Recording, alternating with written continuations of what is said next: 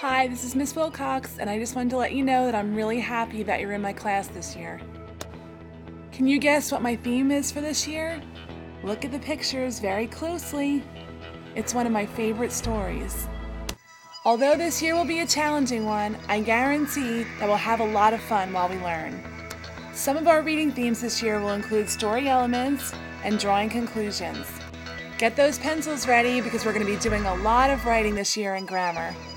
In social studies, we will be focusing on communities and how they are formed. And in science, two of our units include plants and animals and where they live. In math this year, you will learn lots of new things, including multiplication and division.